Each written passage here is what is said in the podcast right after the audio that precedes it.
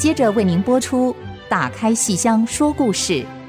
本节目由台积电文教基金会赞助。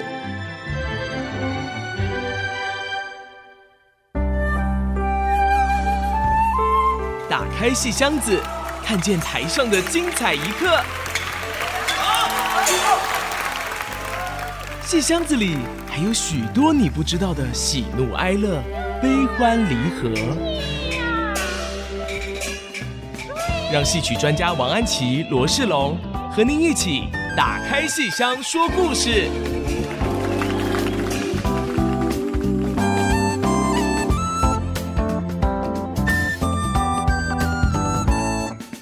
各位亲爱的听众朋友们，大家好！欢迎大家再次收听 FM 九七点五 IC 之音竹科广播电台《打开戏箱说故事》节目，我是罗世龙，我是王安琪。我们的节目在每个星期五晚上八点首播，星期天下午一点重播。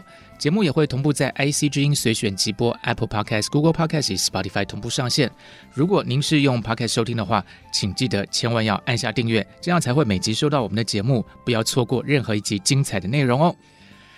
那么我们前两个礼拜呢，邀请到我们的天王级巨星唐文华老师啊，节目播出之后呢，就哎，好多朋友就跟我们说啊，这个听得不过瘾。对，哎，老师您知道，我跟老师常常说，我妈妈其实是我们节目的忠实听众哦。这个她就说这个这么好听，能不能？然后代表所有的听众朋友们发声，然后说我们一定要再请唐老师来这样。所以呢，各位听众朋友呢，没有让你们失望。哎，唐老师今天又再次来到我们节目当中啊。那继续来跟我们聊鬼风系列的这个演出，是唐老师百忙之中来，嗯、因为最近排鬼戏跟风戏排的如火如荼。是。我们上次提到过，为什么我们在这个病毒的期间要排什么鬼啊、风啊，吓死人的？其实就是对戏曲有认识的朋友，大概都知道，看到鬼戏跟风戏，眼前不是阴森森的，不是恐怖的，而是叫好声，哈，是鼓掌声，因为这个是京剧演员把他一身的功夫，好用水袖、用染口，好，然后用甩法，加上所有所有他的唱念做打跟跳舞的舞，唱念做打舞跟武功的舞，全部极致的发挥。在演鬼跟演风的这些戏里面。那么国光排了六场鬼戏跟风戏，国光的演员全梁上罢。可是唐老师啊，唐天王当然要有非常重的重头戏。那么我们排了两场，那一场是击鼓骂曹，那么另外一场呢是十二月十二号星期天的下午。哇，这场戏叫做血地恨，就是血耻复仇的血，弟弟好为弟弟报仇。为谁报仇呢？是刘备为关公跟张飞之死来报仇，所以兴兵伐东吴。所以这个戏最简单的剧名叫《大报仇》。一听我们就知道这个戏绝对有武打，然后有很多悲愤的剧情，哇，动人极了！而且唐老师要一赶四，要演四个角色。为什么叫一赶四？赶是什么意思？各位听众朋友，大家好，我是唐文华。那这次非常高兴能够参加 IC 之音打开戏箱说故事。那刚才老师问的非常的好，其实这都是老师的安排啊。那么这出戏呢，其实也是压箱底的绝活儿。那么一赶四，也就是告诉观众，在短短的三个小时以内要赶四个角色，而这出戏呢，都是男人。嗯，这个男人的故事，三国里头的男人呢，风情万种，哇，完全是啊，完全是不同的个性人物，他的身份地位。所以呢，第一折是黄忠带剑，那么马上休息以后下场，马上就要全部脱光光，然后呢，再换上新的衣服，脸也卸掉。换上关公的服装，那么叫个关公显圣，嗯、活捉潘璋，好厉害！这个戏哦，这个这个是也是高难度的。嗯、那么休息以后，马上要把关公的这个脸红脸要卸干净以后，服装也整个换了以后，要扮上刘备哭灵。啊、哦，这个是严派唱腔，嗯、我们用严派跟高派的一个混搭的一个唱法，嗯嗯、那么展现刘备思念这个二弟三弟，然后非常的痛恨这个东吴不守信用，然后呢哭灵了以后呢要发兵，这个大伐东吴。在最后呢，在马上的联营寨被他们攻破以后呢，他们火攻啊，把刘备烧的这个一个惨败以后呢，最后赵云啊赶来救驾，就是赵云救驾，也就是武生、洪生、虚生、武生，所以他是要赶了四个角色，这么精彩，黄忠、关公、刘备。赵云嗯，是，所以敢真的是赶，在台上敢，后台敢，服装、脸，全部全身厚底，通通都要敢，通通都不一样。是，哎，我刚才听到唐老师说这个两个派别，这是怎么一回事？那我刚才没有不是很明白啊。是，那么其实深行有非常的多的前辈立下许多的典范，有严派，有谭派，有高派，有余派，有杨派，有非常多的。那么其实都是许多的观众朋友们。戏迷朋友们对老前辈他们的这个爱护，也是尊称，就以他的姓氏，这个于先生呢就叫于派，高庆奎先生就叫高派，呃，杨宝森先生叫马杨派。那每一个人都是有他的特色的唱法，他的声域不同，他的音域啊，这个解释不同，有的是以字带腔，有的是以腔带字，各有特色，各有巧妙。那么上次的击鼓骂曹。听众朋友都很想有更深入的了解，唐老师是用什么派别？这是余派唱腔，余派的。对，余派唱腔呢比较高亢，因为它的音域比较宽广，高音比较高，低音比较低，深沉的部分，这个情绪的压抑的部分，或者他的情感的爆发的部分比较强烈，也就是它的音感比较多层次。那么腔也比较多不同。那洋派的部分呢，它的嗓音的问题，它就比较走阳平音。那余派的走阴平音。啊，例如这个怎么分呢？呃，简单跟各位听众朋友介绍一下，就是他在禅城当道，在击鼓骂曹的倒板的时候，禅城当道谋汉朝，已经要到相府了，要骂曹操了，所以他的这个愤恨是压抑的。可是那个释放出来呢？前一场的自己的道白就是“纵然将我的头割下，落一个骂贼的名儿扬天涯”，就是在单场的快板的时候给自己下了一个定论的。所以接下来第二天要进相府的时候，余派就会唱成高腔。嗯，那他说他就换他鼓励进帐，蹦蹬长来。只要一听这个一叫这个情绪的话，就上去了。只要听这个叫板，就知道接下来的高板就是残城当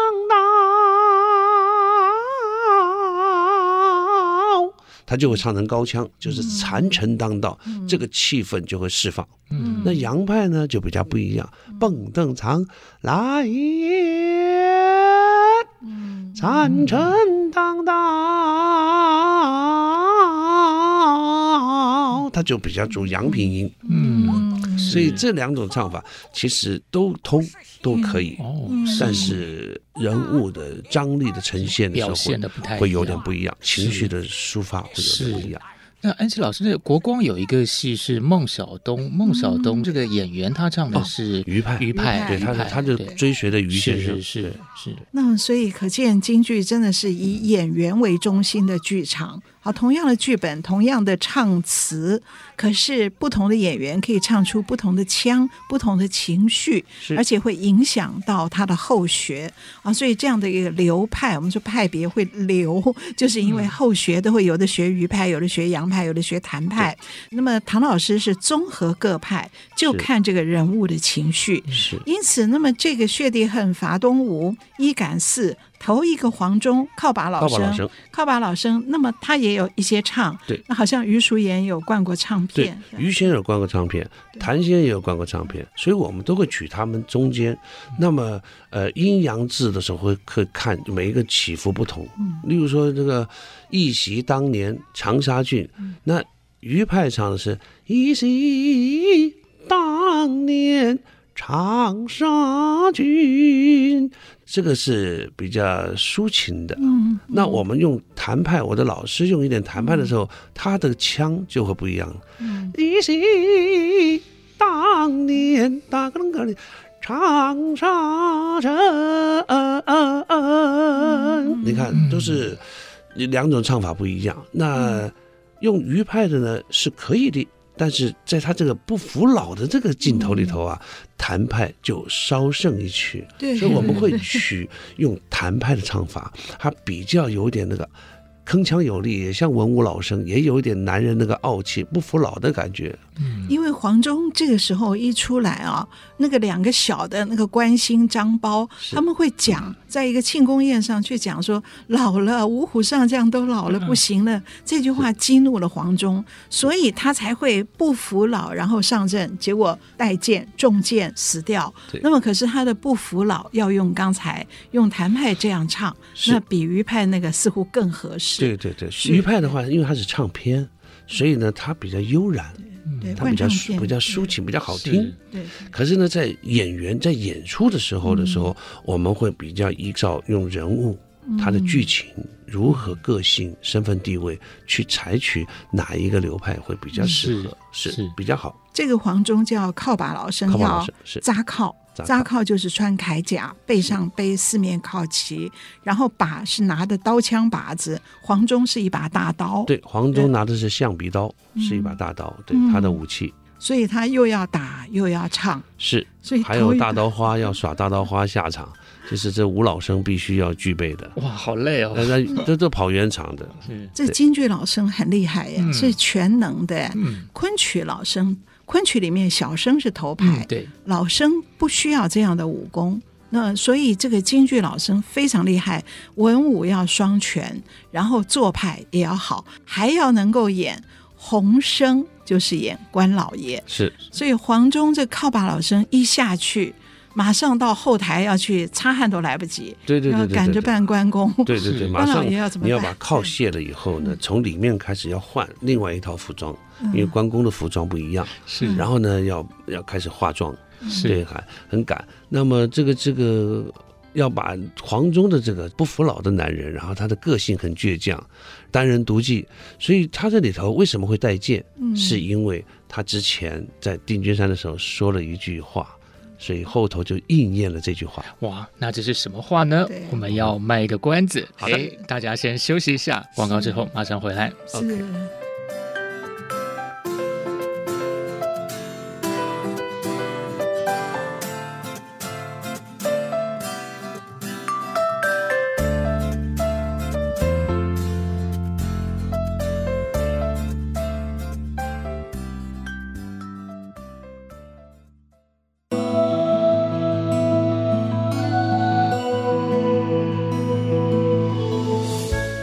家继续收听《打开戏箱说故事》节目。刚才呢，在上一段节目里头，唐老师给我们卖了个关子啊。呃，我我从来没有一次就是我们在休息时间啊。这么的感觉到广告时间这么的短啊，因为 因为我这个才疏学浅，查不得到，查不到到底黄忠讲的，可不可以请唐老师赶快给我们揭晓答案，到底说了什么？好的，各位听众朋友，大家好，我是唐文华。那么其实呢，黄忠啊，他就是因为在多年以前在定军山的时候一战成功之后啊，他跟这个夏侯渊呢走马换将的时候，那他叫夏侯渊先放他的先行，然后他才放他的侄儿夏。夏侯尚，可是呢，这个夏侯渊会担心，我放了你的先行，万一你不放怎么办呢？所以你要发誓。他说好，没关系，只要你放，我也一定放。如果我食言而肥，日后就死在弱箭之下，也就是毒箭之下。嗯所以他说，哎呀，发这么毒的誓，那想必是真的，所以把他放了。嗯没法把先行一放了以后，他放他的侄儿的时候呢，他就。在远处，噗！因为他会百步穿杨，哦，所以在背后射冷箭，就把人家侄子射死了。射死以后呢，激了夏侯渊呢，就是一阵一阵的狂吼，然后要追杀他。所以他刚好利用他的这个愤怒，然后整个他就利用学习关公的拖刀之计。然后把他斩下马来，嗯，所以他这是是施展计策，哦，哎，他是一计啊，这个双雕，嗯，可是呢，没有想到说这一句话呢，成了日后他在黄忠带剑这出戏这个伐东吴这一折的时候，他反而中了东吴的毒箭，埋伏的毒箭，哦，是这么一回事，哦，是，对，所以他也归天了，嗯，对，所以就很有趣，所以我们就是不可以乱说话，也是告诉我们，这个这个史实或者是野史也好，正史也好。嗯 也就是我们其实学艺术的都会这样子，但是我们深信一句话：学音乐的小孩啊不会变坏，这个学习艺术啊戏曲的小孩啊不会变老。哦，对对呀，唐老师就精神越来越好，一直因为一直会活化我们的这个细胞，让我们一直有丰富去学习更多的多元素的艺术。对，是京剧是最好的保养品，是。是。嗯。也是运动，也是要也是运动的。对对对，唐老师今年六十，哇，完全看不出来，完全看不出来。来，对，不仅是外在，而且整个心态，简直像学生一样，不断的还在孜孜不倦的还在那边学习。其实老师这就是回到原点，就是最简单的，就是初心，莫忘初初心。莫忘初心。我们一直在想要学习，想要成长，想要分享。那其实就是在这样子不断的在活化我们。对，对其实这样子的心境是很愉快的，对对对，他无所求的，就很舒服的在把最好的艺术在钻研之后，没有那么多的心思去想别的东西，就是把艺术做好。所以有本书写得很好，是一生能够做好一件事情。嗯，那就是很值得了，所以我们就从这个最简单的，人不要那么复杂，就是很简单就好是，就把它做好。是。希望。前阵子就是唐老师到清华的京剧新美学课堂来跟同学们分享啊，完全可以感受到同学们在唐老师身上看到那种刚才唐老师说的初心，那种可贵的本质。那堂课我真的没有骗各位听众朋友啊，真的所有同学眼睛都发亮了，就看着唐老师，因为唐老师给我们讲课啊，就是谈他自己的一些表演的生涯啦，各方面示范啊，哇，真的是现场那个气氛真的是好的不得了。对，而且对我们的人生也都有对体体悟有一种体悟，对，真的真的，因为我们其实也是抱着同样的心，对我们专业的这个年轻的学子们、朋友们，也是一样的鼓励他们。因为现在啊不一样了，时代不同了，在改变。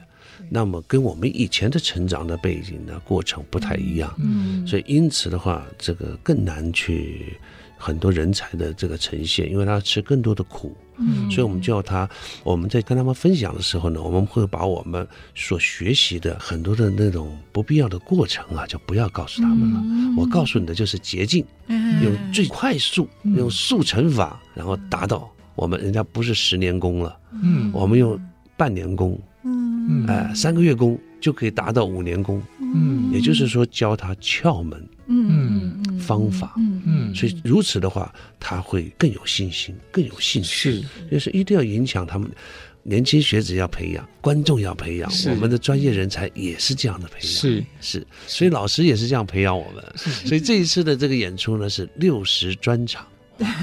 那你看六十专场，我还是要一赶四啊，我跟年轻人一样。用戏、用演戏、用演最难的戏来为自己庆生，不是吃蛋糕。嗯所以你看这样精神多可佩。也是老师的安排呢，我们也利用这个机会，利用这个年龄，然后给一次自己的一个再一次的出发，也给你后面的年轻人呢、让他们看一看，因为实在是几十年都没有再看到了，不容易再看到，两岸都没有再演了，嗯。所以，呃，这是非常非常不容易的机会，有这个舞台，有这个平台。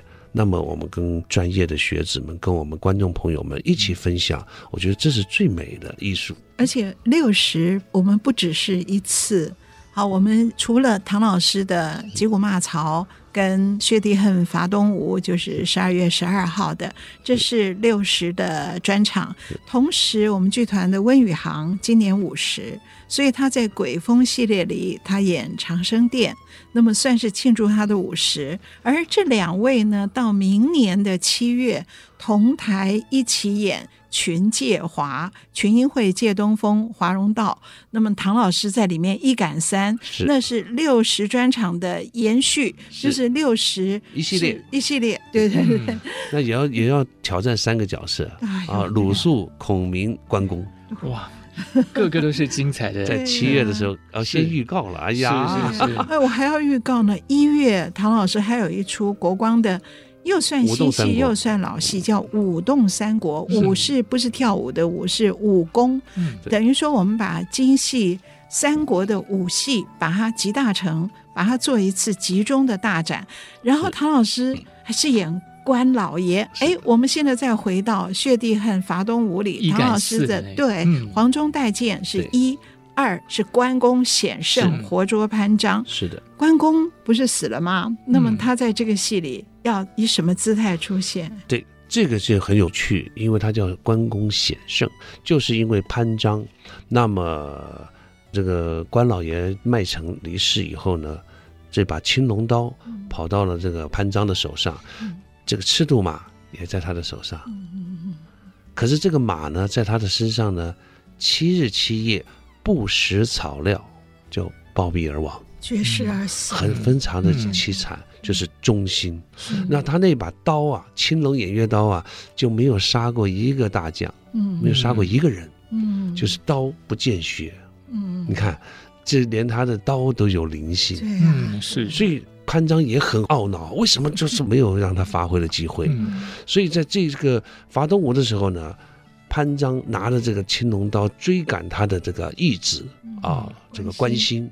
在逃，在前面逃，潘璋在后面追，所以在这种紧急状况的时候呢，关兴跑到一个老人家里头，然后老人家呢，为了要救他，让他休息休息，给他吃口饭，休息一下到后堂，没有想到他的正堂就挂了一幅关老爷的画、嗯、供奉，可是潘璋就是追来追去啊，也到这边了，嗯，然后也打开了门，撞进门以后呢，这一看。他说：“怎么搞的？你在我东吴机界还可以供奉关老爷的像，这是不可以的。嗯，那你给我撕下来。”那个老人家说：“不可以，不可以，这个关老爷已经归天了，已经神化了，所以这我们对他的一个心的尊敬。他有救过我们全家人。”潘璋说：“不行，你不撕，我来撕。”结果他他就带我向前，呃，一个舞锤，共才共才手一抓那幅画，然后他一叫潘璋啊，成。大唐，哎呀，吧嗒嗒，噌，一个一个锣鼓，一阵烟一吹，那一幅画不见了，我出现了，我在那台上，嗯、显圣。然后呢，关老爷一脚一踢，潘璋就从那个桌案的神案桌上飞下来，嗯，然后四季头亮相，唱唱吧唱，吹唱，那个潘璋就吓死了，哎呀。那个腿正这个正腿正这个正腿正这个正腿正这个正，就是整个他前面的整个那个英勇的神武的那个气势，拿着关刀啊，整个不可一世带着士兵，可是到这场的时候完全失态，惊弓之鸟，然后那个腿都迈不动了，然后这个很有趣，一定要跟各位听众朋友分享一下这个角色，我们邀请我们年轻武生。李嘉德来饰演。啊，大帅哥，那 对他也非常的开心。嗯、那他呢有他的想法，嗯、他说：“老师啊，活捉潘璋要摔好几个棒子。”然后他说：“我我我有点害怕。”我说：“没有关系，你有什么想法？”他说：“我想这个地方摔这个动作，我想那个地方啊走那个动作，然后不同的这种这种走法。”我说：“没问题。”嗯。啊，所以我们就帮他看，然后他怎么做，我们就用锣鼓经帮他去安排，帮他去设计，就也是有一个新颖的东西出现。而不同的人的演出的时候，会为他而设计他所拥有的能量。嗯，那他能释放什么？嗯，什么叫棒子？就是人呐、啊，关公一脚一踢的时候，他一蹲蹲下去以后，人整个飞起来，飞到半空中的时候，在空中转体，然后背落地。哦哦哦，我们本来是上空中以后上去以后，那个手是下来以后，手是落地以后这样子揉的，这样子这样子这样子这样这样揉的下去。嗯，他不是，他是上去以后就砰砰要叫做硬摔，危险。所以这是真功夫呈现，观众赚到了。我跟你说，这个不看那是可能都看不到了。对，太可笑了，看不到哈。对对对对，这个时候我跟你讲，后台的内行全部就会站在两边看戏。哇，对 对对，大家都在看，是是是，这就是非常精彩，不是惊动外行，而是内行的轰动。是是，所以这个戏是非常好。所以这是老师帮我们安排以后，我们只是个领头羊，帮忙带着。他很多年轻人呢，都都有都有像这个君威。他也这个演关兴，嗯，那么他也有一些新的表演，也帮他安排一点大概六句还是八句的这个高坡子的唱腔，哦，就是让他也有一点点挑战。就是有些年轻人，我们就是让他给他机会，是对，在这种情况之下的时候，他刚刚好负担没有很大，但是有他的发挥，是。嗯，听着就好精彩啊！我最喜欢看这一段了。是，但是我们要先稍微喘口气啦，然后我们要让唐老师也稍微喘口气。我们听众朋友们呢，哎，休息一下，我们待会儿呢再回过头来跟唐老师再聊这个一感四的精彩的好戏。好的，嗯。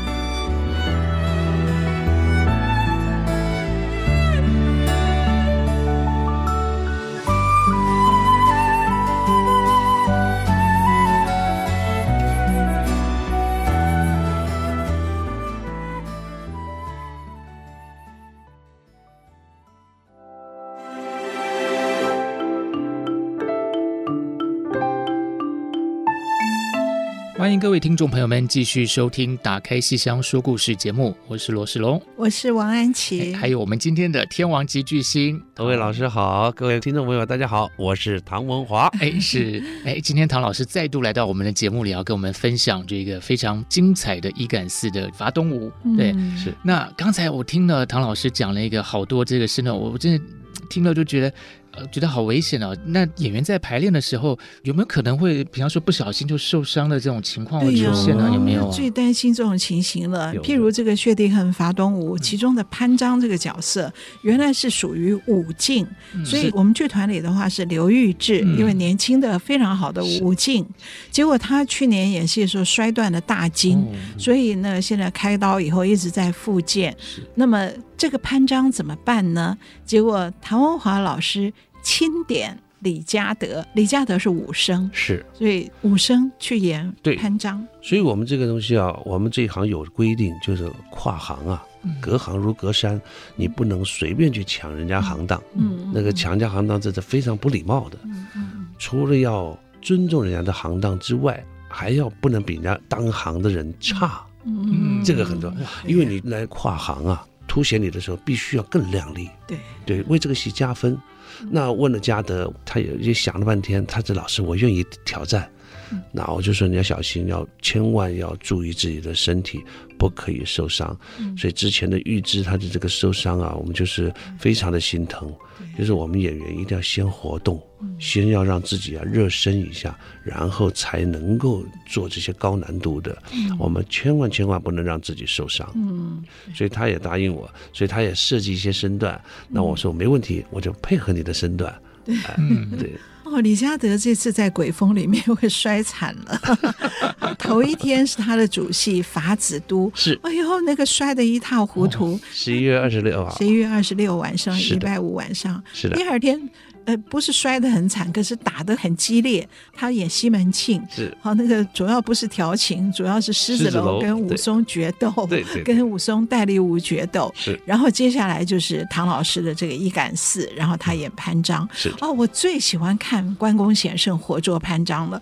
我觉得那段戏简直是哇哇，真是激动人心啊！而且全场观众是不仅是坐直了，而是你整个眼睛发直盯着看。你想想看，关老。也像我就是没事就要到行天宫去一下的。我要考试以前就会先去行天宫，然后平常要是有任何事，我都会演出以前，不管演的是不是关老爷的戏，我都会去行天宫拜拜。那那是我的一个精神支柱。不管是任何宗教信仰，我觉得每个人心里要有一个精神支柱。那么，所以演关老爷的戏，哇，台上关公已经去世了，所以血弟恨嘛，刘备要洗血这个弟弟去世的这个冤恨。结果竟然这个戏里还有关老爷，而且他是一个神像，藏在神像之后。哇！结果竟然是他的对头人潘璋要来撕掉这个神像的时候，关老爷突然现身。哇！那个全场气氛真的是紧张到极点，而且激动人心到极点。这也是这出这场戏的高点之一，对，爆点之一。所以这个大家都在期待这一块。所以在我们的布景上面呢，我们的道具上面也要做得非常好。例如它的喷烟呐，它的取景啊，然后瞬间灯光打亮啊，人就要站到定位啊，这个都是一气呵成。你不能以后拉起来以后人还没有到，然后再走上去 啊，这这这完全这个画面就完蛋了。哎，对对对对对。所以老师看到那个都是我们一气呵成，不断的在演练，把它排到最精准。最漂亮、最好看、最精彩的部分，对，不止一个，就是关公旁边还有两个，是是是是是是，还有两位关平、周将，哦，对，他的他的随侍他的义子，所以在这种情况，他们同时是他们抽掉画，我们出现的时候也是一尊画，对，嗯也是一种画，所以他的画上面的时候也是一样的，是。动作是一样的。嗯。你不你不是动作一一画是那个动作，然后出来是那个动作，嗯 是一样的动作。是，然后他一写上，啪，那个整个开始就是活动灵动出现，所以这个是非常摄人的感觉。嗯。然后这三个人颜色不同，一白一红一黑，对，就关老爷红脸，然后关平是白的，对。然后周仓黑的，那关老爷穿的是绿靠，绿靠红脸绿靠他，非常非常的鲜艳。嗯，对对对，而且这个时候是关老爷都不睁眼的，哎，他睁眼就杀人，他这个地方都是不睁眼的，一幅画，他到最后啪的眼睛要睁开，整个就是那个你看的，扔就是个就是整个是发亮的，是，对，所以配上了那个潘璋的这个惊恐嗯。啊，他的害怕，然后整个他这他整个完全变一个人。然后那个腿都动不了，这那都要手去那个手要去拉那个腿，这这这这就是就是吓到了，你知道，完全是吓到了，所以很好玩，很好玩。这个所有的表现都是真功夫的呈现，嗯。而且他内心要非常非常的饱满，你不能有一定要看对，的真的，观众一定要进场欣赏。对，太好看，太好看了。是是是，因为我觉得中国大陆来好像也没有演过这个戏，没有没有都没有哎、嗯哇，这戏实在是太好看，我每次看了都激动到好几天喘不过气。我跟老师一样，也要去也要去也要去膜拜。拜拜，因为这个一定要谨慎，然后要很心静，而且是心平气和的排练，是不可以发生任何的那个那个你的态度，你的什么的，一定要很和蔼的把排练场的气氛要弄起来。要求是要有，嗯对，可是呢，这个我们态度或者用词啊，这个都要的，还有表情都要很客气。对，对对 现在年轻人都要鼓励的，很多年轻人都要鼓励的。对，鼓励以后，然后只是跟他讲说，那个地方啊，你看看跟那个，你看看是不是好像再拿捏一下会更好？你看，就 我们要轻轻的、轻轻的建 建议一下。你看，我们都在都在学习啊。我我好像听唐老师曾经在课堂上讲过说，其实演关公戏，好像每一个动作或是每一个呃这个段落，其实都像一幅画一样。对它，每一个亮相都是一尊像，然后一幅画，是所以它每一个都要非常的漂亮，是非常的唯美。是，而且听说演关公是一个非常高难度，就非常困难的一件事情。对，是您知道为什么吗？哎，想想请教唐老师因为。关老爷已经人神化，嗯我们所有的百姓们、人们都把他人神化。嗯嗯，因为他人神化了以后，他的威、他的武、他的那种内心的那种忠诚度，然后他的那种凝聚的那个能量啊，那种的储存能量，就他就是一尊神，嗯。他是一个像，那个能量就是你就你不要看观众，你就把宝剑一提起来就啪，你眼睛在这里，你一看观众反而就没有了。哦，对，所以那是你自己的那那身话，或者你自己拿刀的时候，那个那，因为关老爷他的刀也是青龙刀，特别特别也特别漂亮，所以他任何一个动作，通通都要经过处理，而且不断的在私底下演练，是。所以要不可以有任何的差错。哇，这真的是应验了那句古话，就是说若要人前显贵啊，是。必得背得然后背后受罪是是是，哇，练得好辛苦。而且这一段上面三个白、红、黑，三位神像，然后有潘璋去私画，然后还有关公的儿子关兴。嗯，对啊，关兴这个小武生，他是也躲在这个老丈的家里面对他。躲在案对案子后面，对，所以你想看，然后后面那个潘璋在那边惊吓在逃，然后关兴也会跑出来，还有那个老丈，老丈也这跑出来，这家的主人，对，主人也吓坏了。哇，所有每一位都有表演，嗯，对。是很丰富的一个段落。对对是。哦，这段戏太好看，太好看，就是是。真是我我我觉得小时候看的李同春老师，是是是是。哎，呀，就是这个戏到现在的活关公是唐文华老师就一真的不看就是遗憾一辈子。这。是这是老师的这个这个提拔，因为我我是最害怕演这关老爷，哎呦，因为演关老爷是内心啊，嗯，他没有任何太多的唱腔，太多的这种身段，可是呢，他所有的动作都要凝在那里，你的气息都要屏气凝神，所以那个是很难的，你一丝毫不可以放松，嗯。对，那时候最难，而且还有禁忌，但是呢，我们我们宁可呃，唐老师受点怎么说呢？受点罪。我因为我们最喜欢看唐老师演关公，所以只好向您说声对不住了。还请您全力以赴，各位放心。尤其还从黄忠赶过来，是是是，真的比单纯演一出关老爷的戏还更复杂。是是是。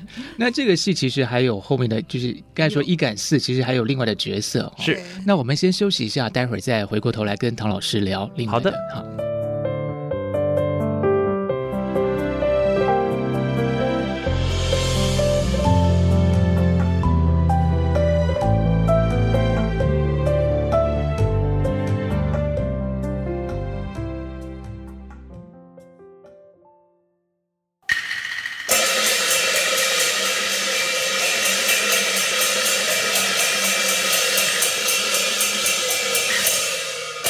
欢迎各位听众朋友们继续收听《打开戏箱说故事》。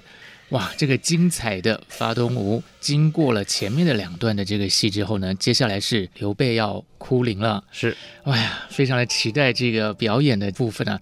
唐老师能不能再跟我们多聊一聊这个部分是怎么来演出的？好的，那么其实很多人的诠释刘备哭灵都不用不同的派别。嗯、那么在我们来讲的时候呢，我们会用一点点刘备的心情。那么都会有一点高派、高亢，然后呢，又有一点点的这个严派的唱腔，又有点悲伤，所以他就会在唱里头会有力度，但是力度里头又有感情。那怎么讲呢？就像我们唱他的那个“白盔白甲白旗号”这个导板啊，一般人都是“白盔白甲”，就这就就唱完了。可是当我们是这个刘备心情的时候，看到白盔白甲多伤感呐、啊！你这样子轻轻松松就唱过去了吗？所以我们会唱白盔个啷个啷啷白甲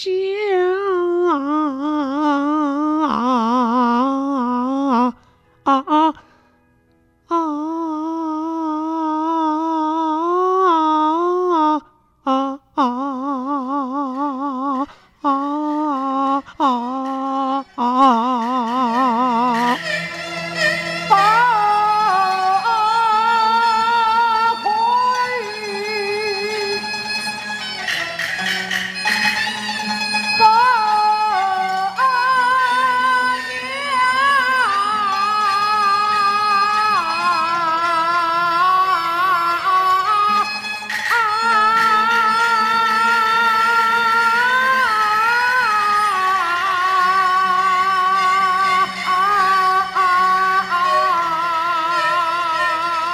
这个四个字，你就会有点我们自己情感就出现了，就是看着白盔白甲白旗号的地方，这才只是铺陈，白旗号还要高墙上去。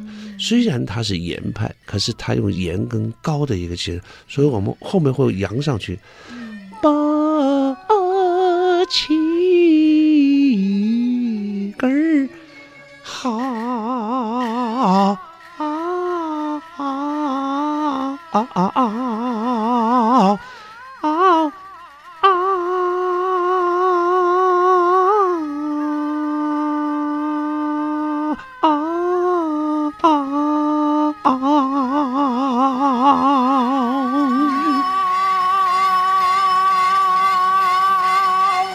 就有点那个乌烟的那种，你你你要放，然后也有一点收，就是那个感觉，就是看到了那个，其实那个情景会跟观众交流，所以出来的那个白衣的会更起来起，更起来起。一般传统就是更起来起，更起来起，更起来起，更起来空来了空，你塞了空，这是传统。可是把长锤打慢一点，空起来起，空起来起，空起来，你看那个角度多重，更起来。坑，呆，更在更在更起来，再更起来，更在更，在唱哭头，他不是唱什么版式，是唱哭头，二弟呀。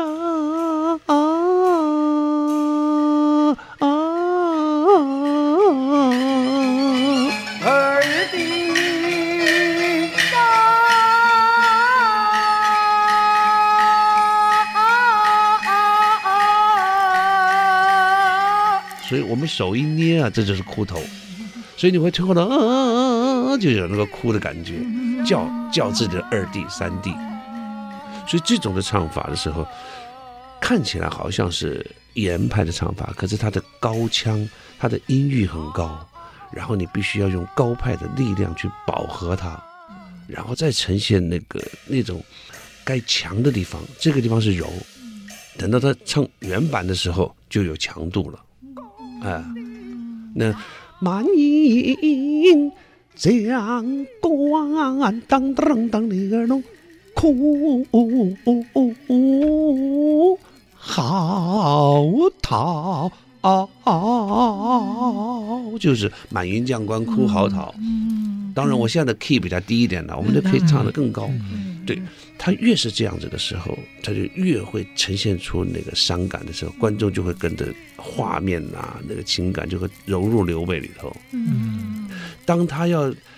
拿着那个擒过了神牌，擒过了，擒过了神牌，王啊怀抱啊啊啊啊啊啊啊啊啊啊！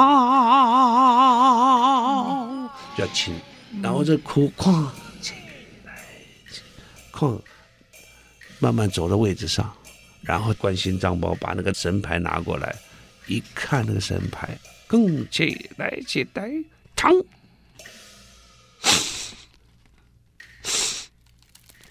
二弟，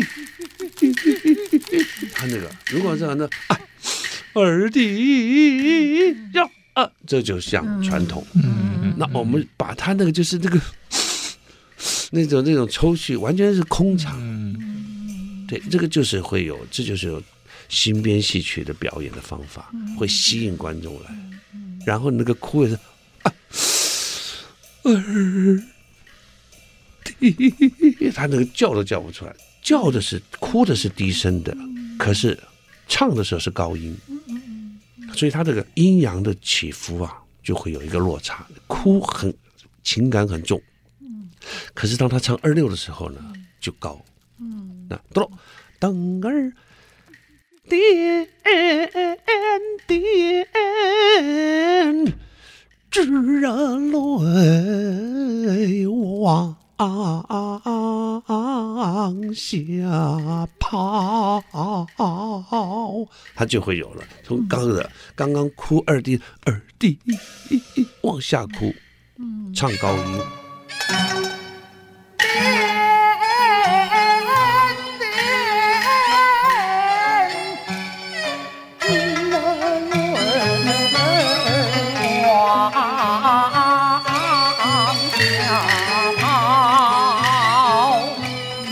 到山地的时候呢，他就是哭高，啊，山地一的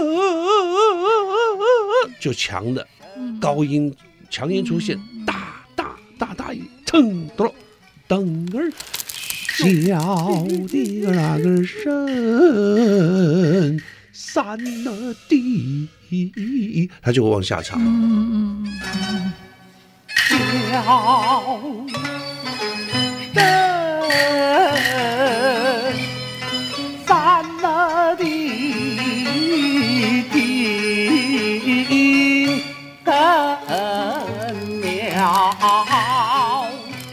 你哭低唱高，叫高百口高，唱音就往下唱。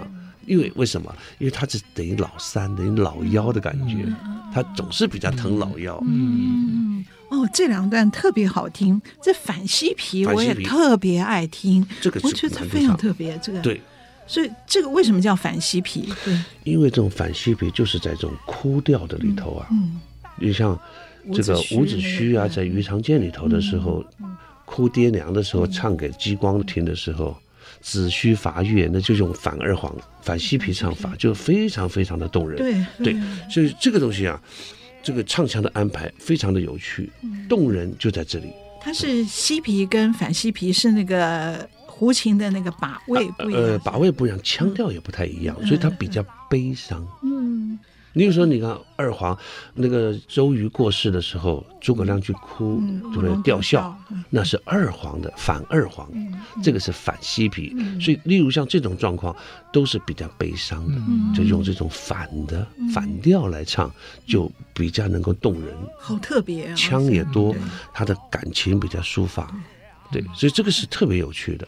所以他这个在唱腔里头，你前面的关公演完了以后，黄忠带剑也跑完圆场，大刀花耍完了，一身汗，后头干干净净的，什么不温不火的，好好听你唱。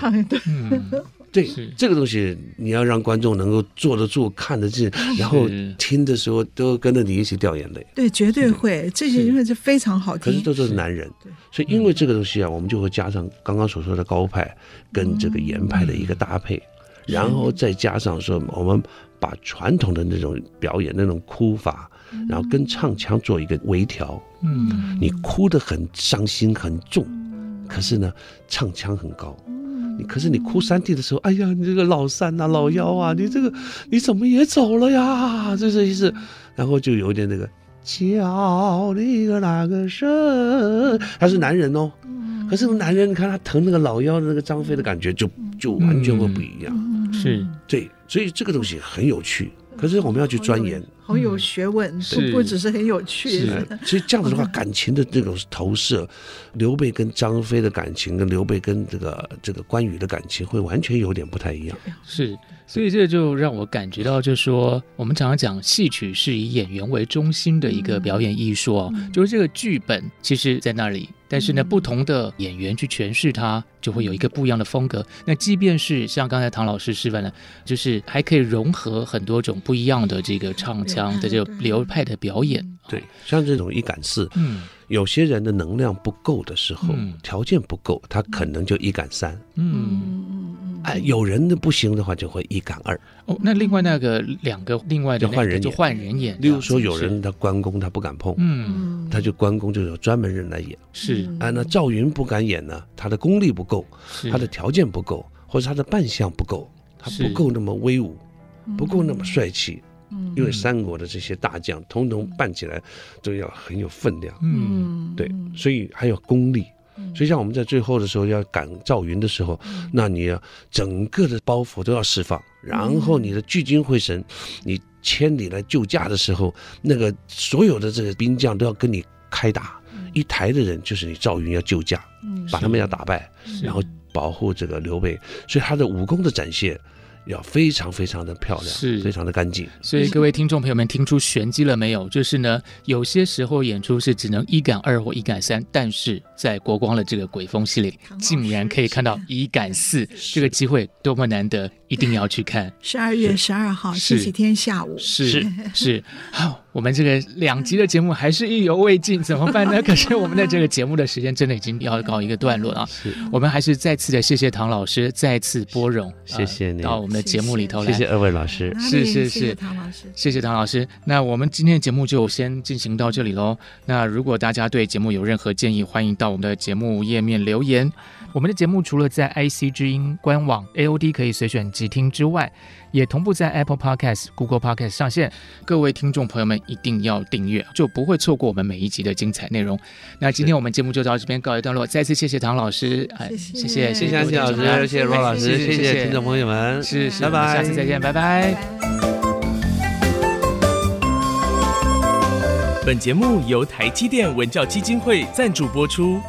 台积电文教基金会深耕文化经典，引动艺术风潮，与您共筑美善社会。